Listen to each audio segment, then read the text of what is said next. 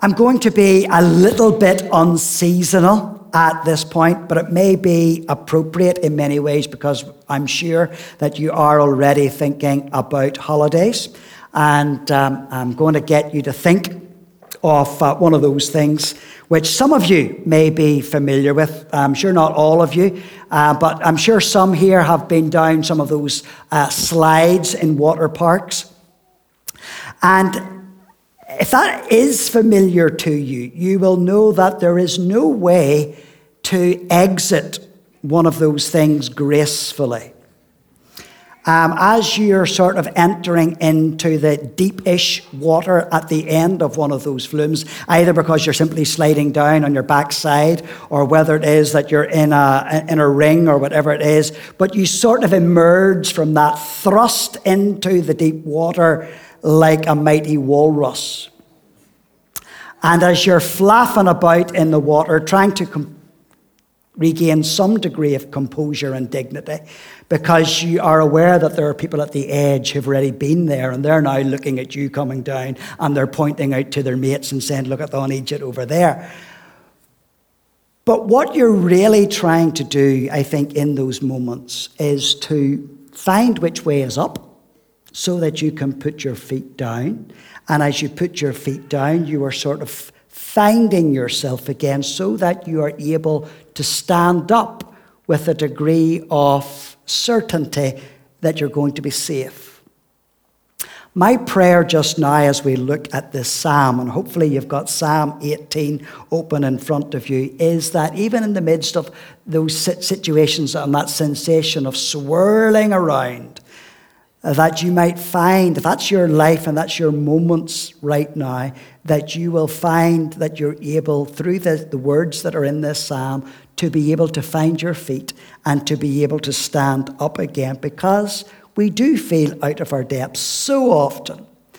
So if we're experiencing things like anxiety and depression or guilt or whatever it is, that we might find the Lord ministering to us, that the Lord would speak to us, and that we will find our feet today as we, we read through this psalm. The depth of the emotion that David, as he writes this psalm, I think is very clear. If you were reading, and read with me in verses 4 and 5 today, where David talks here about the cords of death entangled me, the torrents of destruction overwhelmed me, the cords of the grave coiled around me, the snares of death confronted me.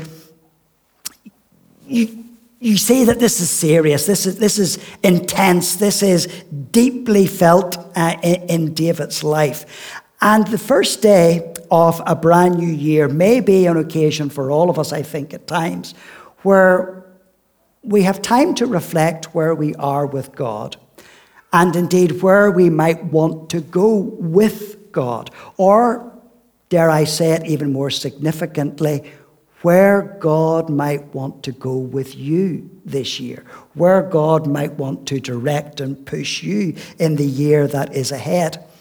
I've already mentioned today that over the next two to three months, we're going to be working our way through this new series, which is following the motto or the theme that our present moderator has chosen for his year, which is Grace Works, and, is, and carries this idea that the, that the grace of God, the gospel of Jesus Christ, is working in us. And as God, by his Spirit, is working in us, he is giving a shape and a character and a form to our Christian experience. And that that should be such that other people who may not even know Jesus, people we, we live with, people we work with, people we, we share life with, they should be able to look at us and should be able to sense that God is at work in our lives because this gospel of God actually works and that God is doing something in our lives. So today we're really just beginning this series. This is something by way of introduction, and it's just thinking about the priority of God that's in our lives. I've already, at the beginning of the sermon, just thinking about the, the stresses and the strains that we may experience in life, going back to that when you're looking at verse 5 and the reference in that word talks about grave, literally in the Old Testament Hebrew language, the word that's used there is the word Sheol, which talks about hell or it's the afterlife. So when David is talking about here, he is saying that he is so overwhelmed by his experiences of life that he feels he is being dragged down to hell itself. And so that may be something that you can resonate with to a degree or at least you have been able to resonate with perhaps at some point in your life. But what I also want you to focus on is something that is central in David's own experience of doing that, and that's in verse 2, because this really sets the, the tenor of the whole psalm, where he is expressing his confidence in God. And he says, if you read it with me, verse 2 The Lord is my rock, my fortress, and my deliverer. My God is my rock in whom I take refuge, my shield and the horn of my salvation, my stronghold. Now, as I was reading this psalm in readiness for today, I was struck by the fact that it seems so incredibly familiar to me, actually, more familiar to me than just a, a casual reading of it. And then I found out that the reason it seemed fami- overly familiar to me is because just a short while ago in my own Bible reading, I had been working my way through the book of 2 Samuel. And the end of 2 Samuel has David, King David's last words, and he's recapping a bit of, his life. And what he does in 2 Samuel is actually repeat this psalm that he wrote almost word for word. That's the last chapter of 2 Samuel. But in the 2 Samuel version, he also lists the names of what he terms his mighty men of valor, his best soldiers. These were the men that David is saying, these were the guys who always stuck with me. They were always there for me. And in that account in 2 Samuel, he's saying that without these men, I wouldn't be here today. That's the significance of who these guys are. But even though he does that in 2 Samuel, there's also another note that he doesn't overlook. And it's the note and the tenor that this psalm here only describes.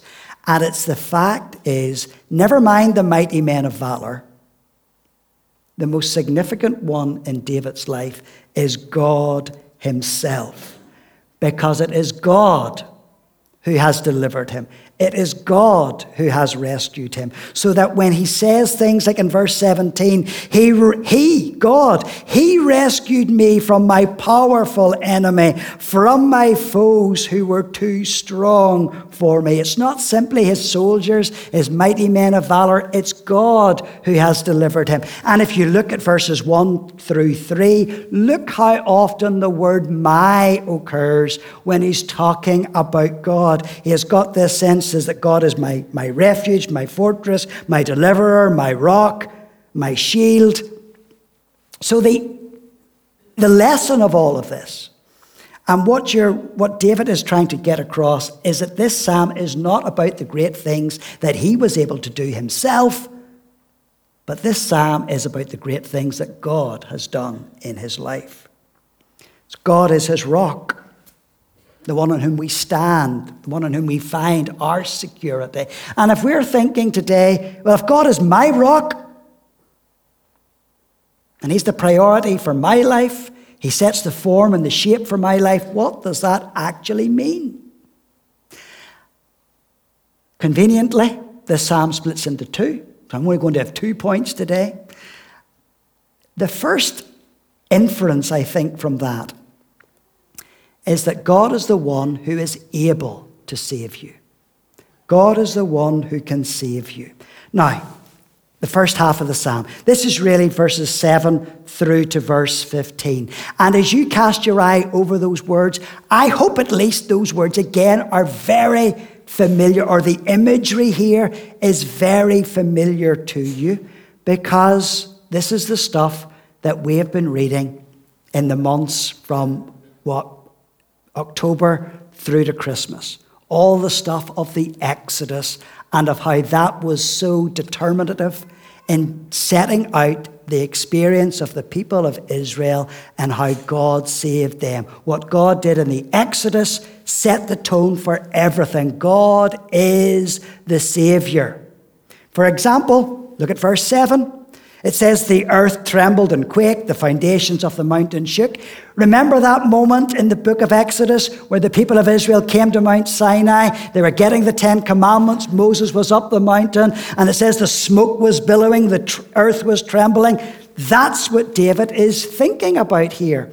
Or look over to verse 15. Verse 15, it says, The valleys of the sea were exposed, the foundations of the earth laid bare. That's the moment when the nation of Israel came to the Red Sea and they were being chased by Pharaoh and his chariots, and God opened the Red Sea. You were able to see the ground and they were able to walk through. So many pictures here of how God delivered the people of Israel in the book of Exodus. And that was so significant in those moments that that set the tone for how the people of Israel always understood what God does. But what I want you to really pick up on today is simply something that's so obvious, and I hope you would all immediately know it. But you've got to know that David wasn't there. That's obvious, isn't it? David wasn't at the Red Sea. David wasn't at Mount Sinai. He didn't see the smoke. He didn't feel the earth trembling. He lived a long time after the events of the book of Exodus. But he says, those events were so significant for my people and indeed for me that they still set the tone for my life. So that when David then goes to, verse 17, he rescued me from my powerful enemy. Or down to verse 19, he brought me into a spacious place. He rescued me. David is saying is that I understand all the things that God has been doing in my life by rescuing me, by thinking back to the book of Exodus. And when I think back to the book of Exodus and I think what God did and how God delivered the people and He brought them to the Red Sea and He brought them by His hand and He took them safely across, David is saying those things were so significant that they still help me today. And when I'm in difficulty and when I need help, it's as if I'm saying to God, Look, you did it in the book of Exodus, and God, I want you to do that again. I want you to do that today. And it's exactly the same for us. We were never at the Red Sea.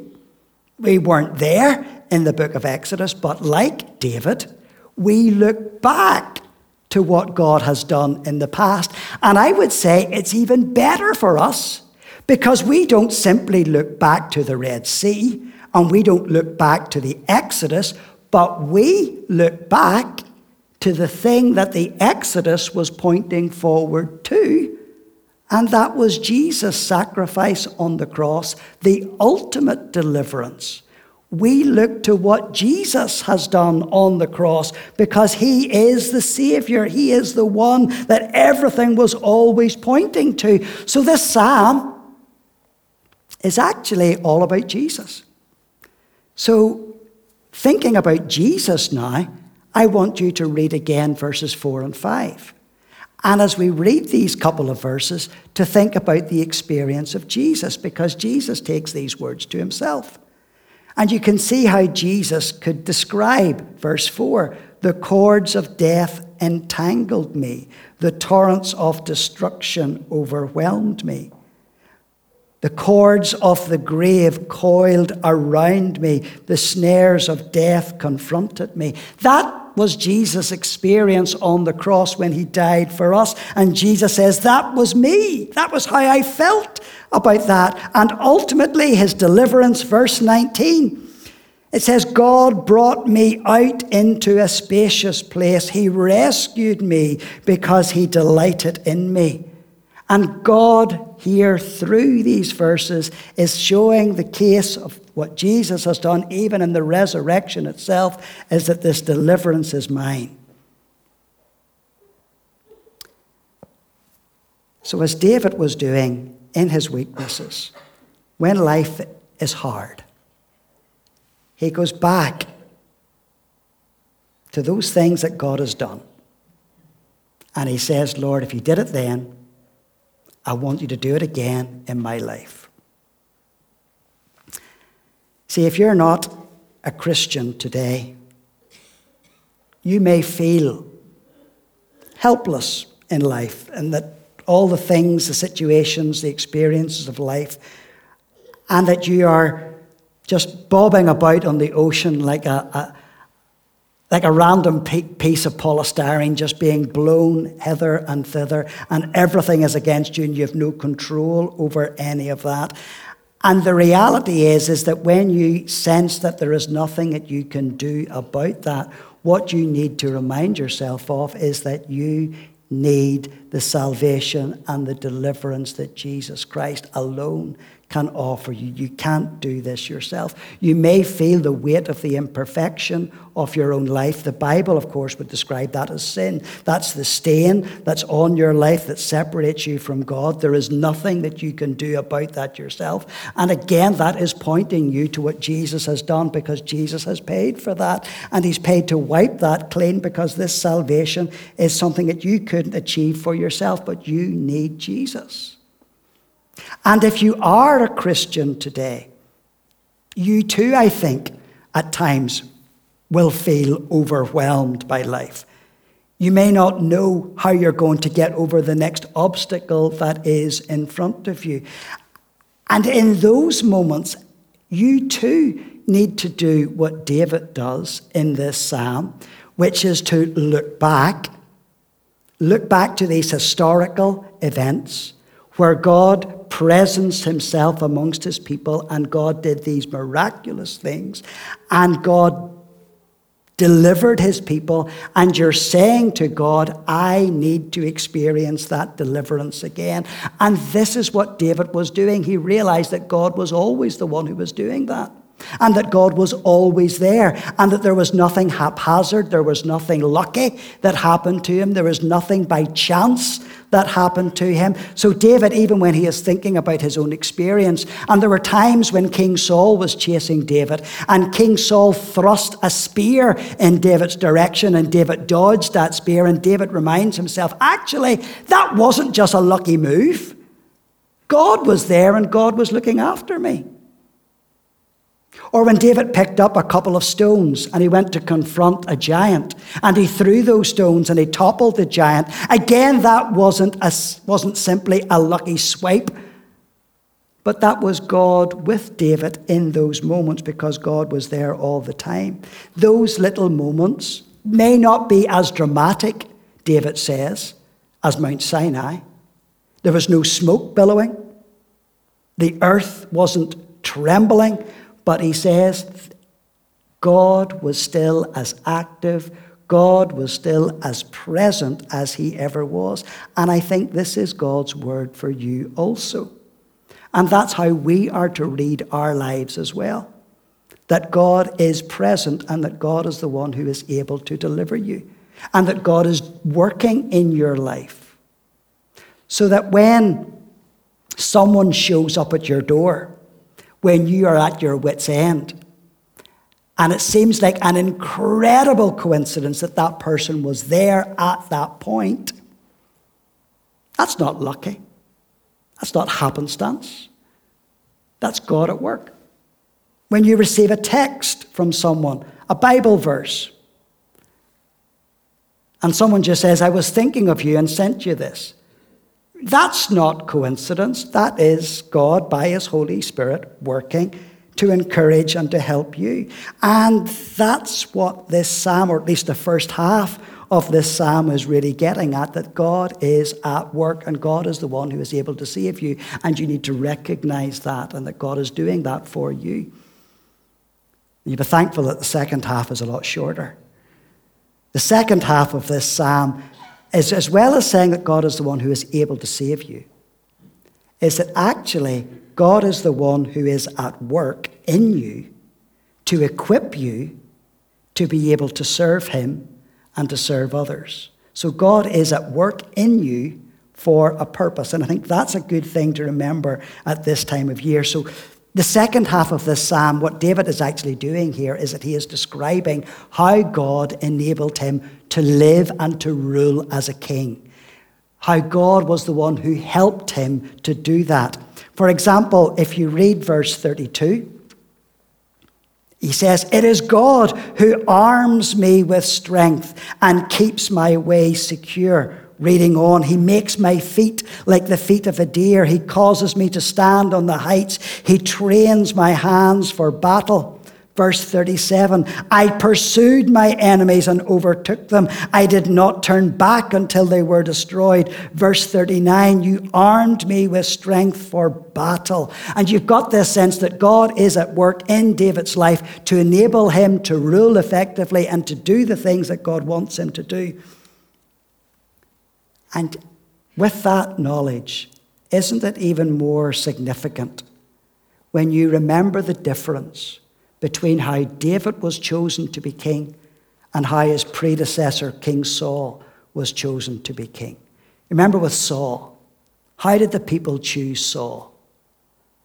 Well, Saul was impressive. Saul was described as being a head taller than anybody else. And if the people were thinking of someone who was going to be a great king, he was bound to be the man because he had all the gifts. But when it came to David being chosen to be king, Samuel goes to his father's house, Jesse's house, and he starts searching for the king, or the one who is to be the king. And David is described as being the youngest, which is literally the littlest. And what David, time and time again, gets across in his life is it's not that I was any good. It's not that I had any particular gifts. It's not that I was impressive, but it's that God was working in me to do what God wanted me to do because God looks on the outward appearance, or God looks on the inward, not the outward. But as I've suggested, this psalm, it's not really about David, and it's certainly not only about you, it's about Jesus.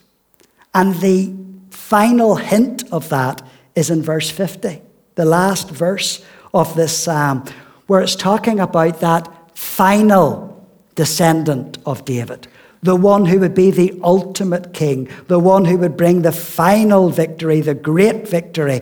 Verse 50 where it says that God, He gives His great victories. He shows His unfailing love to His anointed, to David and to his descendants forever. Because Jesus is the true descendant of David. But the most mind blowing thing of all of this, when you actually take time to think about it, is that this Christ, this Jesus, the Bible teaches that Christ is in you. Do you let that sink in? Jesus is in you. This mighty God who can do anything, who can deliver, who can save, the Bible says this Christ is in you. And that this Christ is working in you to achieve his purposes. He is enabling you to serve him as and how and when he is choosing you to do that. So, as David was reflecting here, it's not that I am any good. It's not that I have any wonderful gifts. It's the fact that God has chosen to work in me. So just allow the significance of that to dwell upon your own heart because if you are a Christian today,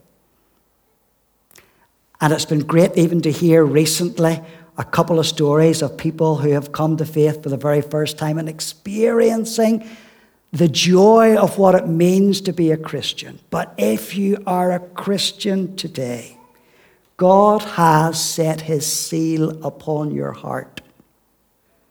and He is working in you, and He is working in you with a purpose. So that means that after the holidays are over and you're heading back to work, if you've had a break over this period, and maybe you're dreading some aspects of that. Maybe there's some relational issues that you have to step into again. There's some awkward people you have to meet, and you are just dreading having to do and go into those moments again. You need to hear today that the Lord, God, Christ Himself, is equipping you to live for Him where you are. And if you are doubting that, then look at verse 32 because this is God's word to you. It is God who arms me with strength and keeps my way secure. So if you're wondering, have you got what it takes to cope? Will you be able to endure whatever it is that is in store for you? Well, then know what the scriptures are telling you today that God is not simply the one who saves you, but He is the one who fills you and enables you to serve Him where He has placed you. So, as I began this sermon this morning, it's a plea. Stop flapping about in the water and simply put your feet down and find the solid ground beneath you. Look back to verse 2.